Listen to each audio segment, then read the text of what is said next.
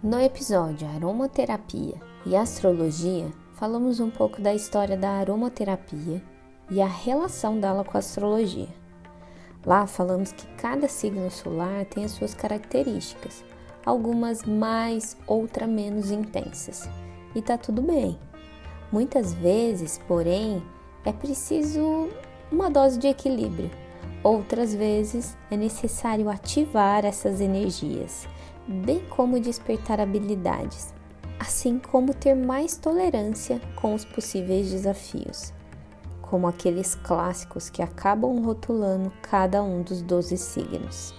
E aí, é na busca por equilíbrio e desenvolvimento das nossas potencialidades que entra a aromaterapia em harmonia com a astrologia e a sua capacidade infinita de usar a medicina das plantas para cura física, emocional, mental e energética.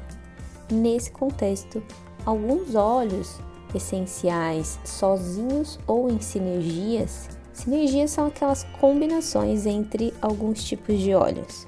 Eles agem nos trazendo equilíbrio. Neste episódio, vamos falar dos óleos essenciais indicados para os signos de Capricórnio, Aquário e Peixes.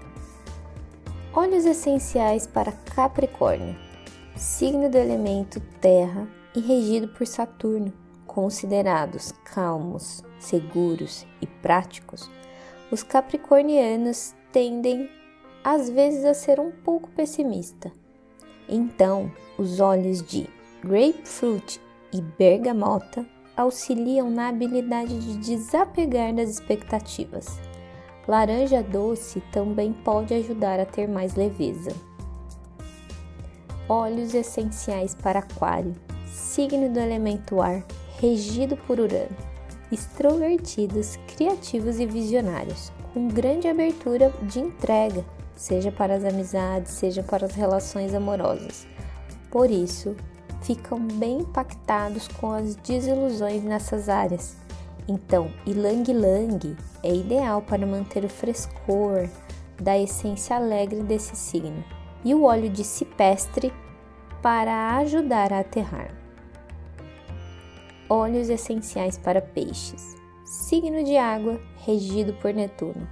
Os piscianos são sensíveis, flexíveis e intuitivos é ideal apostar no vetiver para racionalizar, petit green para dissipar dúvidas, laranja doce para equilibrar as emoções afloradas em momentos de ansiedade e olíbano para aterrar. Lembrando que uma das formas mais indicadas para usar esses óleos essenciais no seu dia a dia seria o difusor pessoal aqueles colarzinhos em que você pode pingar algumas gotinhas.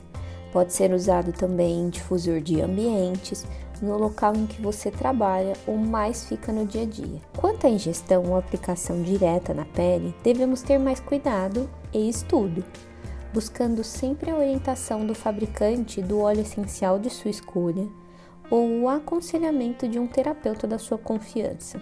Qualquer dúvida, deixe aqui nos comentários. Até logo!